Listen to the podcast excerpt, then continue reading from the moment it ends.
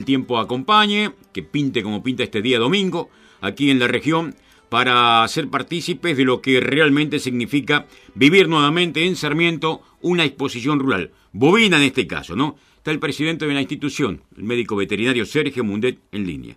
Hola Sergio, buen día. ¿Qué tal, Cococho? Buen día, ¿cómo te va? Muy bien, tiempo de descuento para ustedes en la organización, ¿no? Y sí, ya arrancó la última semana, así que ultimando, empezando a ultimar detalles. Espero que, que nos salga todo como pensamos y que nos acompañe el tiempo, como recién decías vos.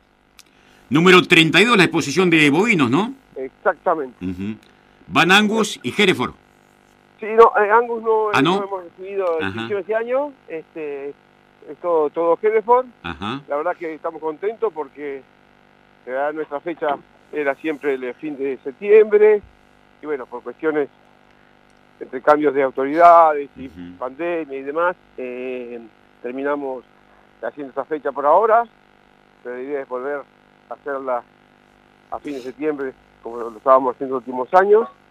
Y bueno, este y la verdad que contento porque la cantidad de animales que han anotado es un número importante, eh, algo así como 35 toros entre pedi y registrados, este, más, más unos lotes de vaquillona, pura registrada, creo que hay Ujú. 3, 4 lotes de pura registrada a la venta, y después hay va- varias terneras que salen este eh, y, y vaquillonas pedi que eh, algunas vienen a muestra, a competencia y algunas algunas a la venta. Así que la verdad muy contento con la inscripción, como nos han acompañado las cabañas.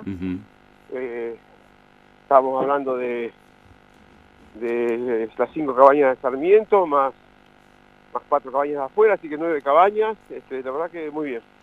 Bien, los locales siempre presentes, más vale con el desarrollo genético que han logrado en los últimos años y la posibilidad de que se incorporen también aquellas que están un tanto más alejadas de Sarmiento, que son también, bueno, cabañas de punta y competitivas. Ah, por supuesto, sí, sí. Nos van a acompañar este, eh, esta oportunidad Río Frío, Río Pico, eh, nos va a acompañar eh, Laguna del Toro y don Enrique Senger, así que la verdad que muy contento. Bien, eh, ¿cómo está el predio, Sergio?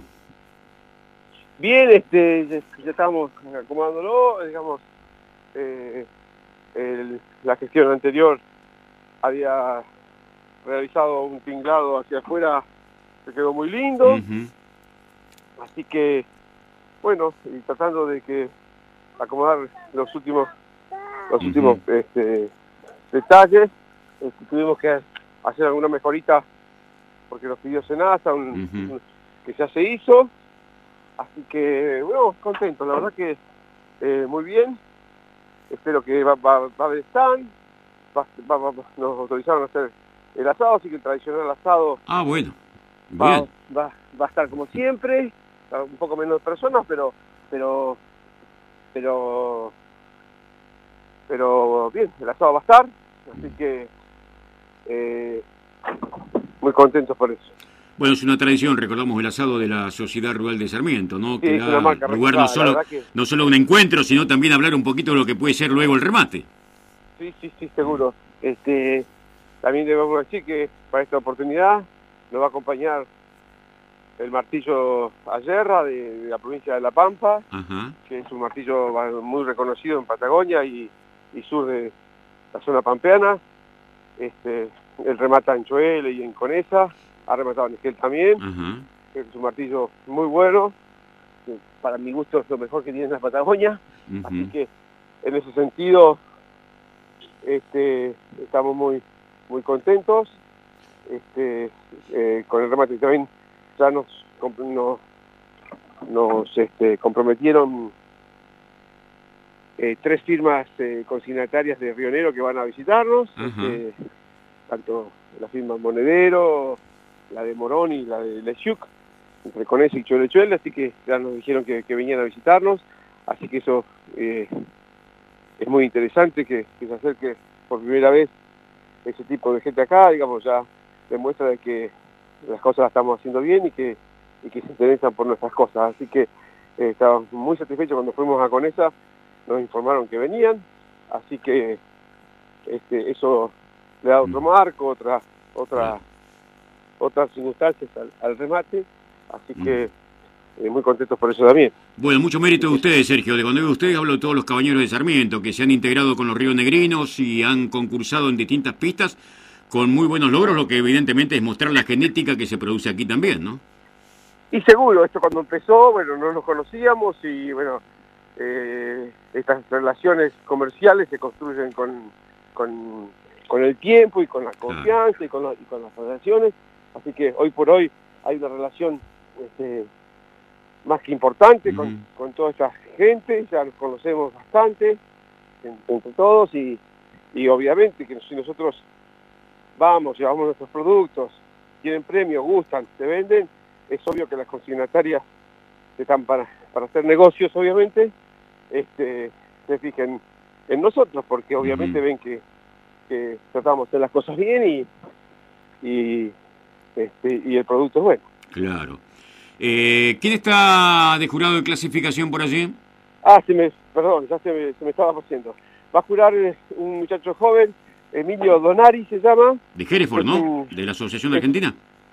Emilio Donari es un, es un es un muchacho que tiene una cabaña en Cholechuel y es, preparador de dos cabañas también de allá de, de Rionero. Eh, eh, generalmente también ha trabajado con alguna cabaña de acá este es un muchacho de, la Patagonia, así que y, un muchacho joven, emprendedor, así que este estamos muy contentos por haberlo elegido él también, porque es un poco también de, como te decía hoy, de, de interrelacionar las, las regiones y bueno, qué mejor que un cabañero y un preparador de, toros de esas, la Patagonia Norte lo venga a jurar. Así que lo conocemos bien, así que eh, eh, en ese sentido estamos con esto. También nos va a acompañar este la, la viene el delegado de exposiciones de la, Asociación de Gedesport también, Termoval, así que eh, en ese sentido, y bueno, y la, y la, jura de, de, admisión va a estar a cargo del veterinario local, este nuestro Alan Prieto, la verdad que, que ya está insertado en, su, en nuestra región, este, laburando en su campo y en cosas particulares, así que eh, más que seguros y confiados eh, en la labor que va a hacer Alan. Así que este, la verdad, y bueno, también ya nos han dicho que nos va a acompañar el equipo del gobierno, este, así que también inclusive este, posiblemente venga algunos representantes del gobierno de, hasta de Río Negro, nos lo dijeron, con esta comitiva de, de consignatarios, así que la verdad que este, las expectativas son altas. Este, vamos a ver qué pasa. Eh, ¿Tienen algunas posibilidades de líneas de crédito o algo para fomentar o favorecer las ventas? Mira, este, se, está hablando, todavía oficialmente no teníamos nada, estábamos esperando. Eh, había, eh, teóricamente había, habría una línea de crédito blando para la compra de reproductores. queda que nos confirmen oficialmente si es así o no, este, pero este, estamos a la expectativa de eso. Nos dijeron que, que, sí, vamos a ver, vamos a ver qué, pasa. Otra consulta que... recibo como mensaje, Sergio, y tiene que ver con la posibilidad de que la gente pueda asistir a la rural. Bueno, eh, Sarmiento tiene debilidad para muchos que vivimos aquí en la costa, ¿no? El fin de semana con la exposición ganadera seguramente algunos tienen la necesidad de, visitarlos. ¿Es posible ingresar al predio? ¿Cómo está el tema de la cuarentena, la admisión, el distanciamiento? sí, sí, sí, va, va, va, se va a poder ingresar, no va a haber, eh, no va a haber problema, se, puede, no se pueden visitar. Este, de hecho, nos habilitaron también, como te decía, para hacer el asado, así que... este como va al aire libre, eh, en la parte de toda esta de la jure y la clasificación y los están, así que en ese sentido no vamos a tener restricciones. Sí tenemos una restricción con respecto al asado, pero bueno, este, eh, pero se va a poder hacer igual. no con la cantidad de personas que, normalmente hacíamos, este, pero, pero bueno, iba a ser igual. Bien. El domingo, acto central, entonces habrá que escuchar el discurso, Sergio. Y bueno, vamos a tener que debutar. Habrá que enojarse un poco, ¿eh? espero que no me tiemblen las la, piernas. Te mando un gran abrazo, buena organización y lo mejor para el fin de semana próximo, la invitación para que la gente vaya a Sarmiento a esta exposición que retorna, por otra parte, al predio Sarmentino. ¿eh? Bueno, muchas gracias por llamarme para poder enviar toda la información para la gente y lo esperamos por acá a todos, a todos. Gracias, ¿eh? Gracias a vos.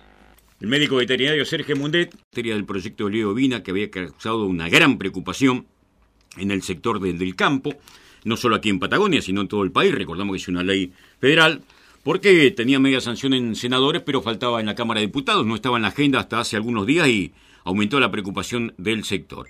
Vamos a ver qué novedades podemos llegar a tener en estas horas, si el tratamiento puede ser inminente, ¿no? Está el diputado nacional por la provincia de Río Negro, Luis Di Giacomo, quien ha trabajado mucho en este tiempo, en este proyecto de ley, para saber qué novedades nos puede contar.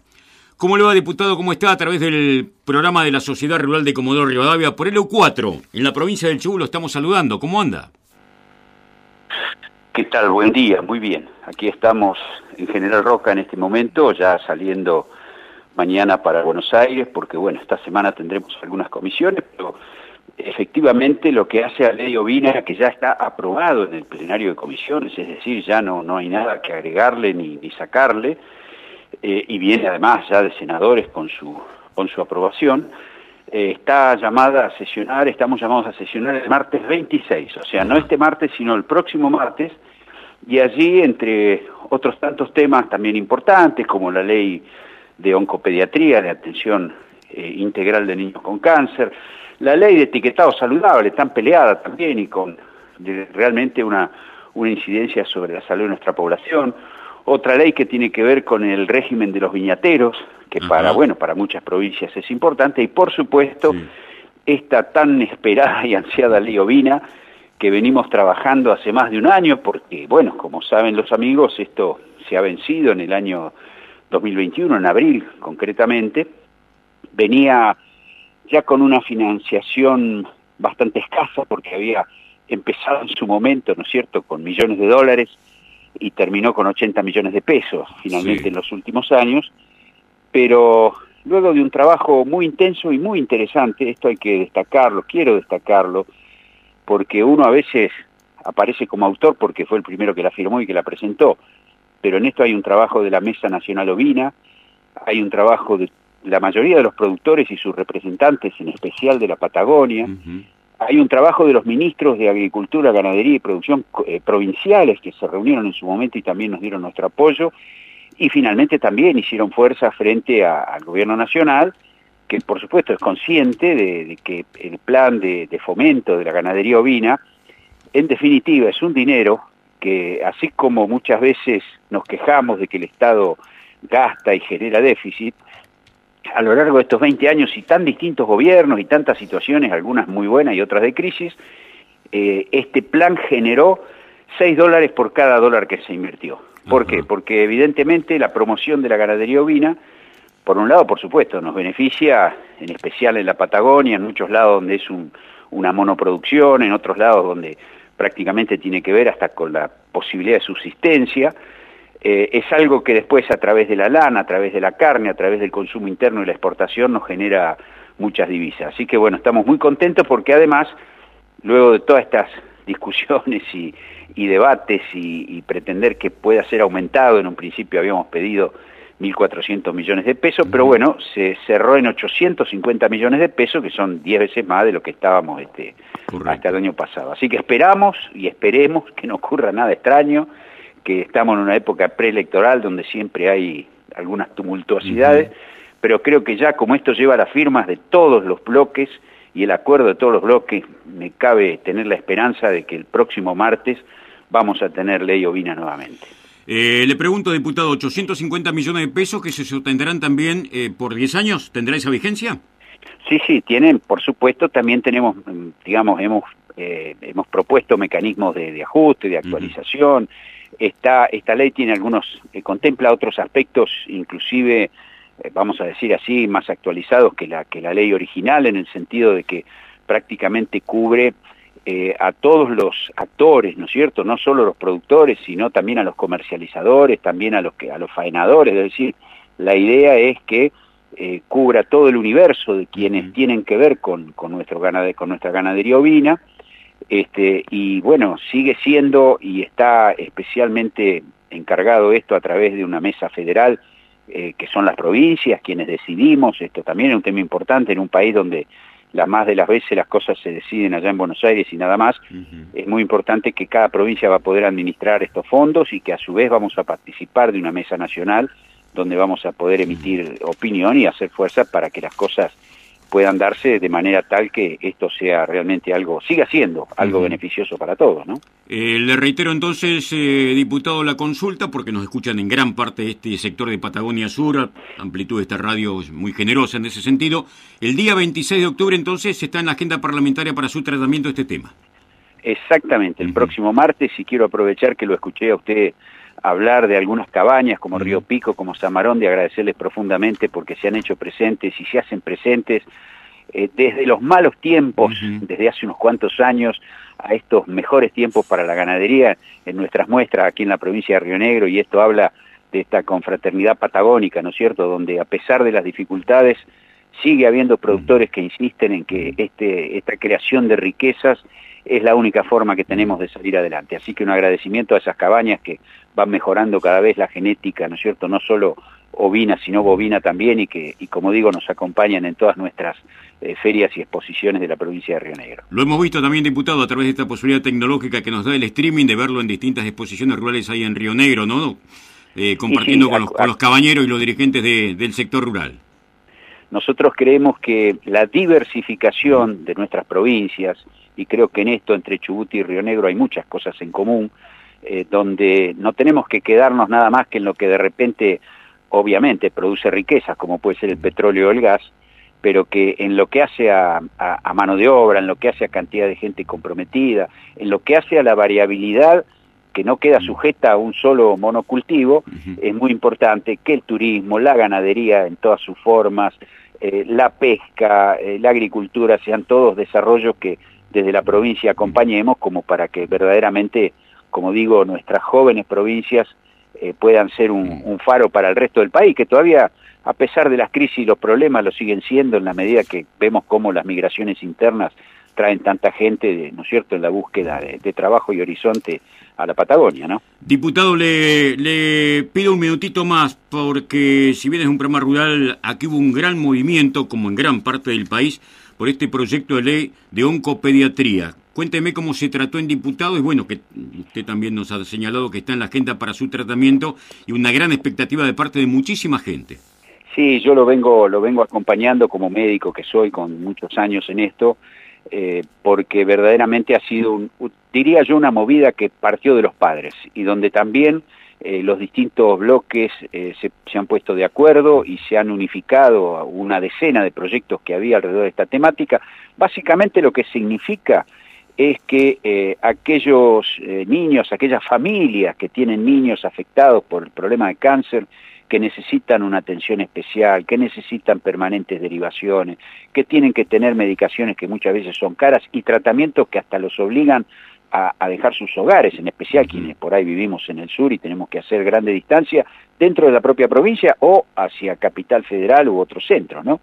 En ese sentido funcionaría cómo funciona, vamos a decir, eh, la, ley para el discapacitado, es decir, eh, da la posibilidad de que haya una especie de carnet que le habilita la posibilidad de los viajes, que facilita toda una serie de cuestiones respecto de las relaciones laborales y, comprende la situación de estos padres que de repente tienen que acompañar y dejar por mucho tiempo eh, a sus hijos. Así que, como digo, hace a una necesidad de atención integral que nosotros como sociedad le debemos a quienes están pasando por estos, por estos momentos, ¿no es cierto? Y en especial porque cada vez más con los avances de la ciencia tenemos las esperanzas y las expectativas de que nuestros niños salgan adelante. Entonces, mientras esto pasa, que a veces tarda años, es muy importante que desde el Estado nos solidaricemos con, con toda esta población y esto es lo que va a ocurrir cuando esta ley se ponga en marcha, ¿no? Correcto.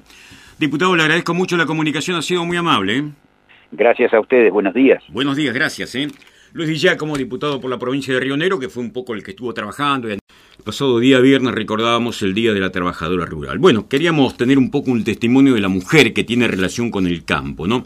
Y vaya si hay una mujer que ha sido destacada por distintas voces que nos llegaron desde Lago Blanco, desde esta ciudad de Comodoro Rivadavia, para rescatar lo que ha sido el trabajo de María Inés. María Inés es la esposa de don Pedro Esmal. Pedro lo tuvimos hace algunos días nada más hablando de su retiro, de su jubilación y su experiencia de campo allí en, en Valle Huemules, en la zona del Lago Blanco. Bueno, María Inés Bravo, su esposa, está en línea.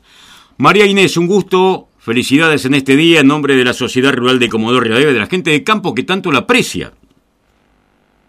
Buenos días, Cococho. Muchas gracias. Un gusto también para mí y también eh, realmente emocionada de que usted me diga que hay mucha gente que me aprecia. Siempre es muy lindo que la gente lo aprecie a uno.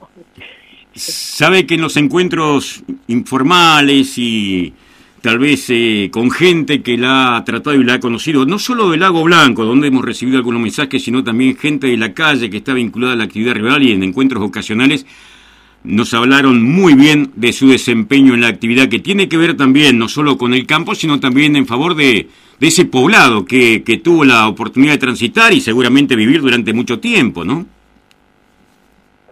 Sí, bueno, realmente vivimos, al menos yo, 49 años en este querido sector del Lago Blanco, eh, siempre transitando entre Comodoro Rivadavia y Lago Blanco por razones de cuando empezaron los chicos ya sus, eh, sus épocas de estudio.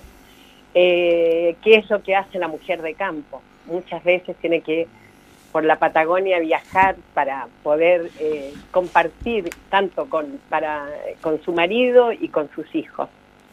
y bueno, y así fue nuestro paso por Lago Blanco.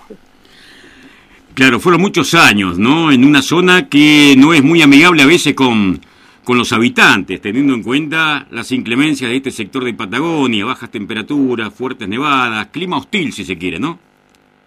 Sí, efectivamente es un clima bastante hostil, mucho viento, mucho frío, a veces, a veces ojalá se produjeran grandes nevadas, que hoy en día ya no son tantas, pero en las épocas eh, cuando yo recién llegué, realmente 23 grados bajo cero o bastante nieve era, era muy común, ¿no?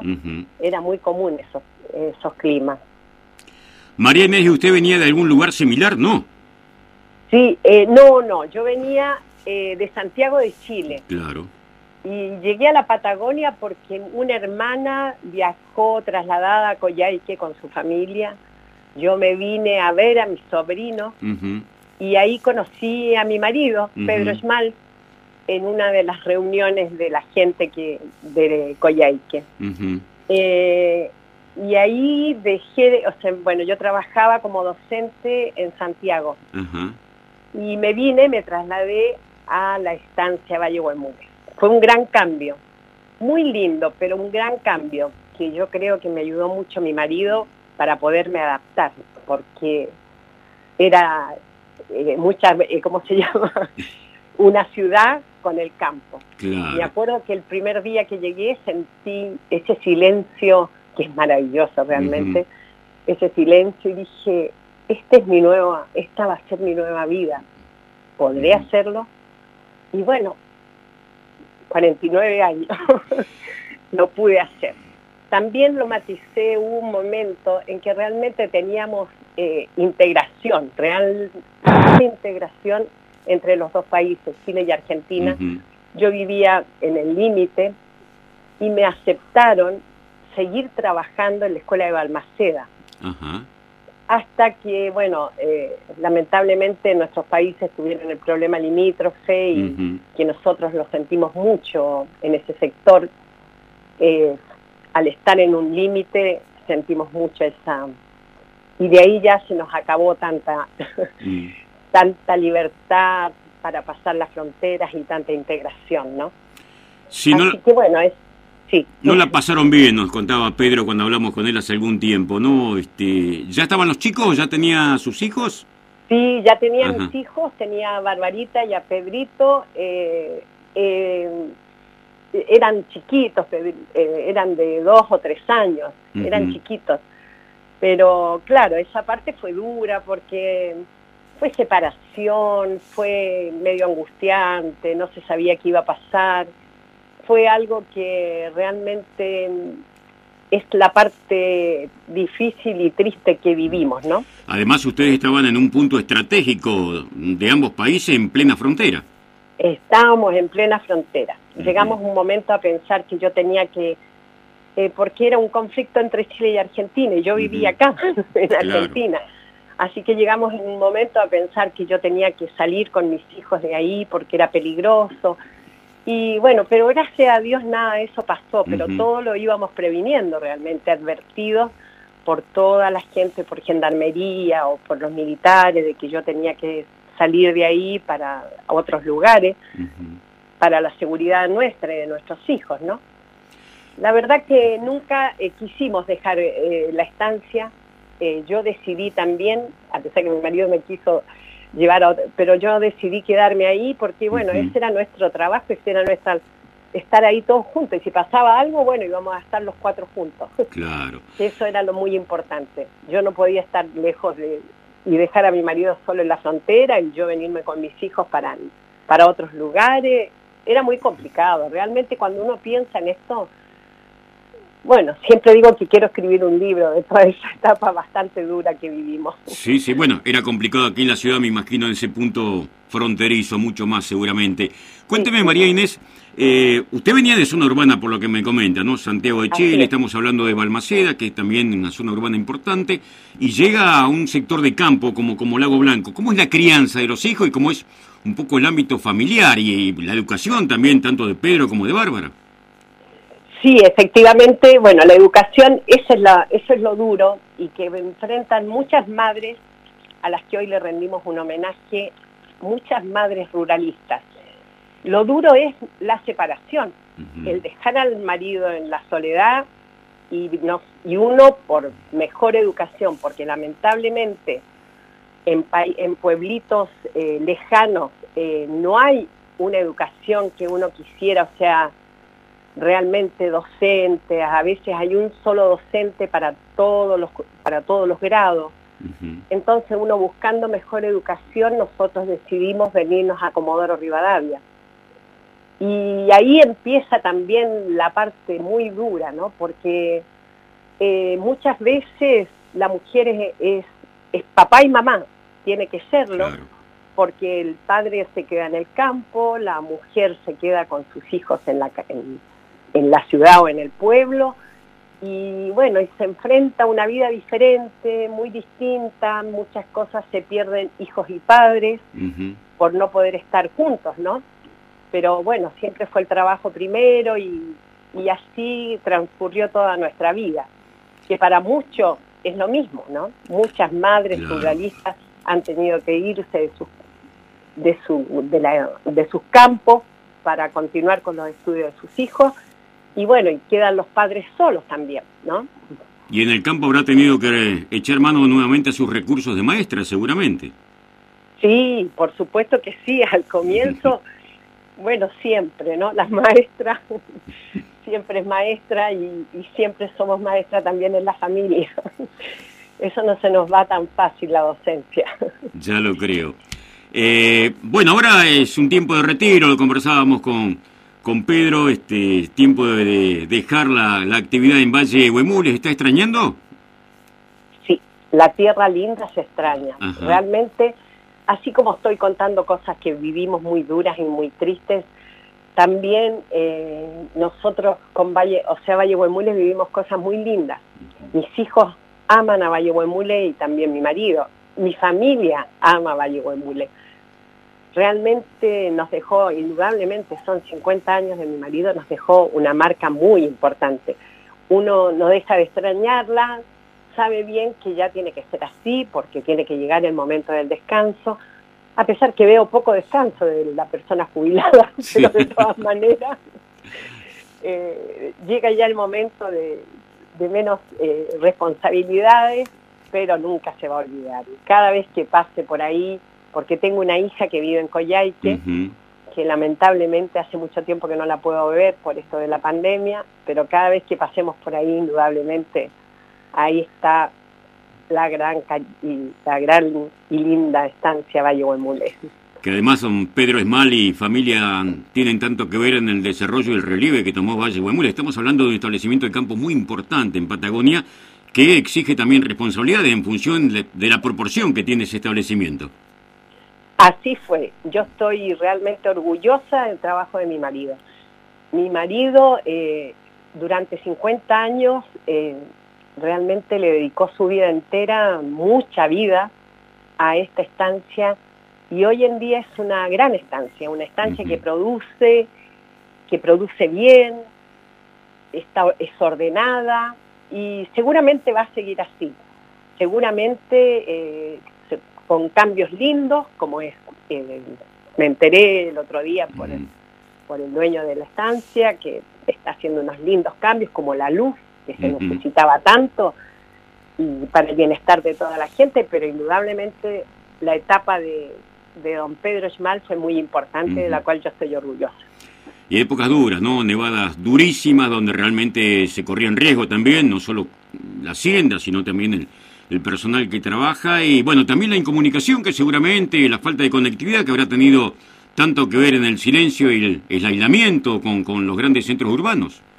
Ay, cómo no recordar, eh, primero, sin nada, los, eh, me acuerdo mis hijos escuchaban un cassette que les mandaba mi mamá con el Chavo del Ocho, siempre, o con la canción de Heidi.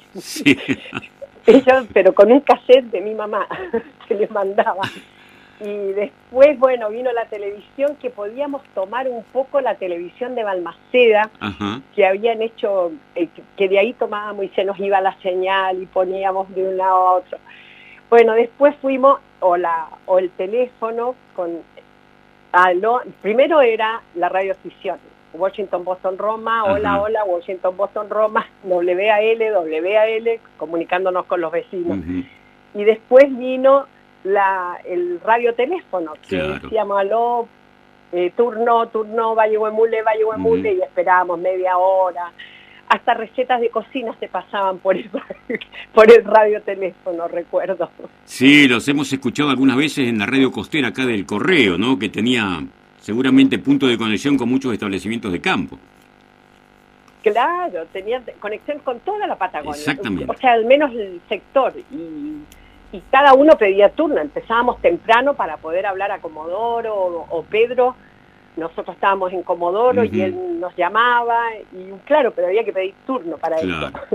Bueno, hablamos cambiaron las cosas. Yo le hablaba de comunicación y conectividad, hablando de conectividad no es ajeno el tema de los caminos, ¿no? Porque puede haber novedades ahora por algunos anuncios, pero bueno, no dejan de ser anuncios, estamos un tanto quemados con la política, pero de todas formas la, la situación de rutas y caminos para ese sector, para esa zona fronteriza siempre fue crítica. Yo siempre digo, que si hubiera sido con las palabras, ya tendríamos el camino pavimentado con un gran pavimento. Sí, sí. Pero las palabras no pavimentan, mm. lamentablemente. Ahora parece que se va a hacer, pero bueno, yo siempre también digo que hasta que lo quise, creo, porque son como 27, 28 años que, que se prometió un corredor bioceánico. Los caminos malos, antes teníamos tres eh, Yobi, que nos comunicaban con Lago Blanco y Comodoro Rivadavia. Hoy en día no tenemos ninguno. Entonces, claro, la conectividad en vez de haber ido mejorando, ha ido empeorando. La gente está indudablemente en muchos que necesitan viajar. La misma gente que iba a Valle Huemures, que son de Teca, que son de, de, otros lugares, quieren viajar a sus allá y bueno, recurren a alguien que los lleve hasta Río Mayo, de Río Mayo tienen que tomar otro de ahí, o ir a Sarmiento, y de Sarmiento devolverse a Teca. Realmente para la gente de campo hay muy poca conectividad, muy poca comodidad, muy poco avance. ¿Y usted, María Inés, maneja teniendo en cuenta que Pedro estaba con su responsabilidad de administrar Valle Huemul y usted en Comodoro Rivadavia, pudo hacer ese camino o la llevaron siempre? Siempre transité sola Siempre, siempre transité sola toda la ruta. A veces muy mala, a veces buena, mala con, con Cuando era joven iba con hielo y nieve. Ahora ya no soy tan no quiero decir que sea vieja, pero, todavía se le anima el camino.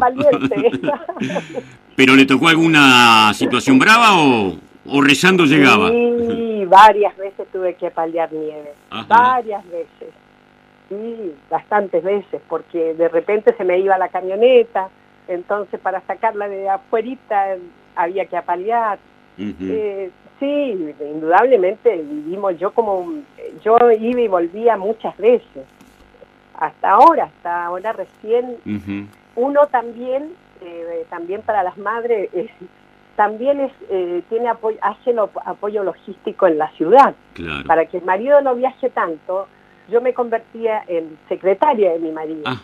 Entonces, claro, era, bueno, hay que ir al banco, o hay que ir a cobrar, o hay que ir al frigorífico tanto, o hay que ir allá a preguntar, o el repuesto, que se necesita el repuesto tanto. Entonces uno siempre hace, a veces uno está ahí, no necesariamente la mujer de campo acompaña en el campo mismo, sino que también desde la ciudad, y desde donde le tocó vivir con sus hijos. Tareas fundamentales también en la ciudad como para tener la asistencia logística que en el campo se necesita, ¿no?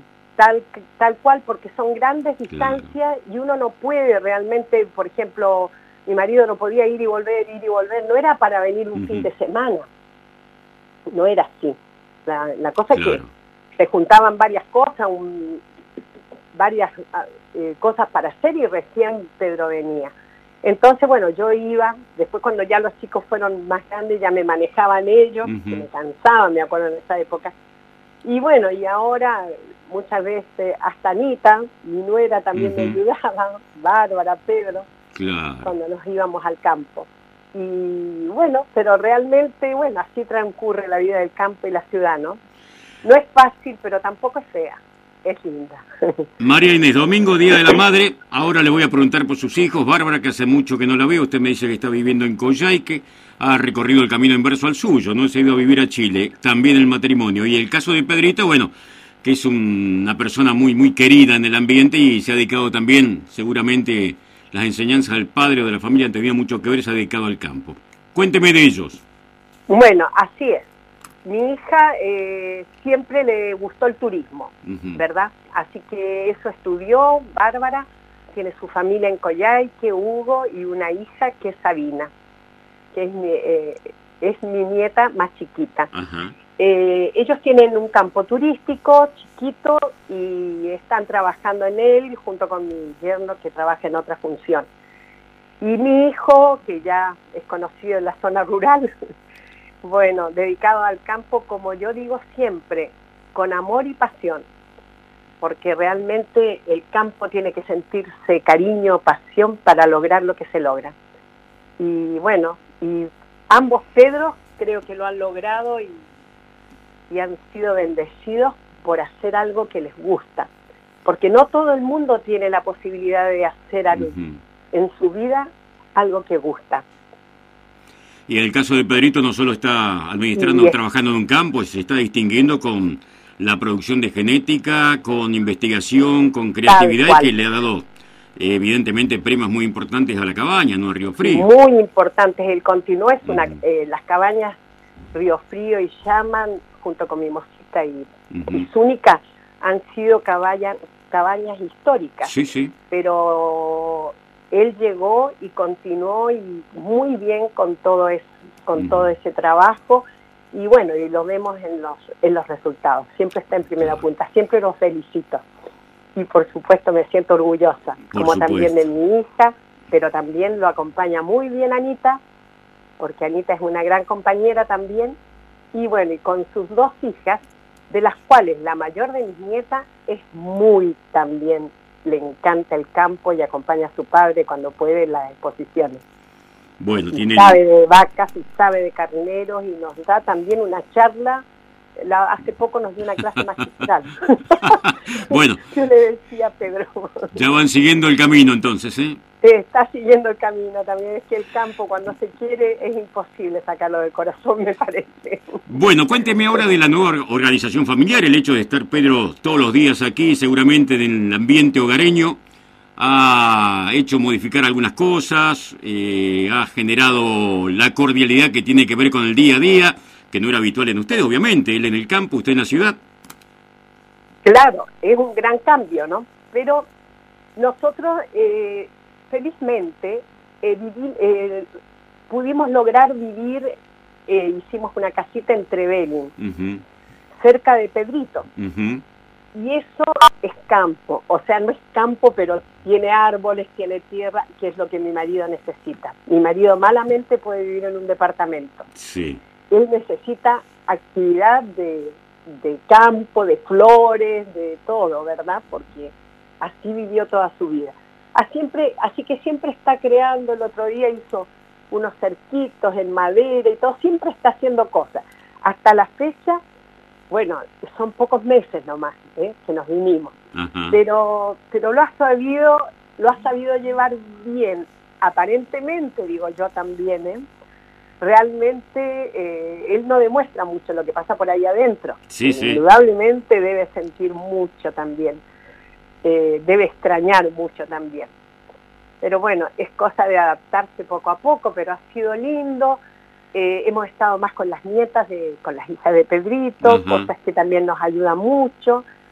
Y lo único malo es que, necesitamos llegar a ver a mi hija y no podemos. Claro, claro. Está tanto tiempo la frontera cerrada y no podemos llegar. Pero bueno, todos los días ruego para que sea pronto eso. Bien, pero de todas maneras, Comodoro Rivadavia no lo dejan. No, no, no, ah. Comodoro seguimos ahí también. Sí, Firmes. Sí, porque eh, bueno, muchas cosas caen ahí en Comodoro Rivadavia y bueno, y es mi ciudad. ¿Sabe una cosa, Cococho? Eh, uno dice, bueno, yo estoy cerca de las nietas, pero ¿sabe una cosa también? Uno a lo largo de la vida hizo grandes amigas. Yo tengo amigas desde el jardín de infante de mis hijos, grandes amigas. Y también es algo que a mí me tira mucho, porque es parte de la vida la amistad. Claro. Entonces yo no quiero tener otro desarraigo como lo tuve cuando me vine de Santiago de Chile, que dejé mi familia, mis amigos, mi carrera, dejé todo, ¿verdad? Por un buen fin. Pero yo no quisiera tener totalmente el desarraigo también de dejar amistades, porque, porque a esta altura de la vida cuesta volver a hacerse nuevas amistades. Claro. María Inés Bravo, luego de Esmal, ¿hace cuántos años que está en matrimonio con Pedro?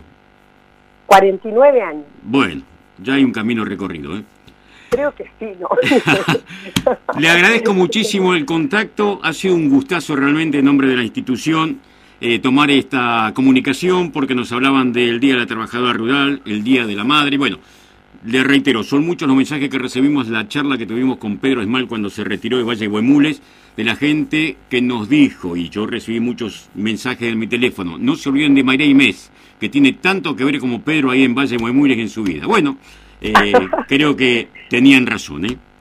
Yo, eh, bueno, Cocoso, yo agradezco mucho a la sociedad rural, a usted, el haberme elegido en este día, pero tan especial, ¿verdad?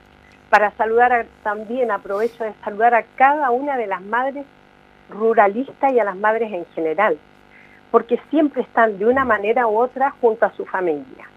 Muchas veces son padre y madre, otras veces son eh, secretarias, como me tocó a mí, pero siempre están participando eh, junto a su marido, ¿verdad? Siempre en las labores de todo tipo. Así que para ellas mi gran afecto, admiración, mi saludo en este día y en especial también a su señora. Muchas gracias, María ¿Abrazadito hoy domingo o no? Usted sabe que vamos a tener pasta. ah, bueno. Se cansó ya del, asado del campo. claro. Ha sido una continuidad más o menos de asaditos. También estuvimos en la rural el domingo pasado. Sí. Así que en estos tiempos medio difícil, ¿no? ya lo creo, ya lo creo. Bueno. María Inés, le reitero el gusto de la comunicación en nombre de la institución y seguramente en nombre de tanta gente. Están lloviendo algunos mensajes ¿no? de agradecimiento por esta charla que estamos manteniendo. Así que simplemente le traslado ese agradecimiento. ¿eh? Muchas gracias. Que tenga un feliz día. Igual, igualmente para su familia y también para todas las madres. Muchas gracias. Muchas gracias, muy amable.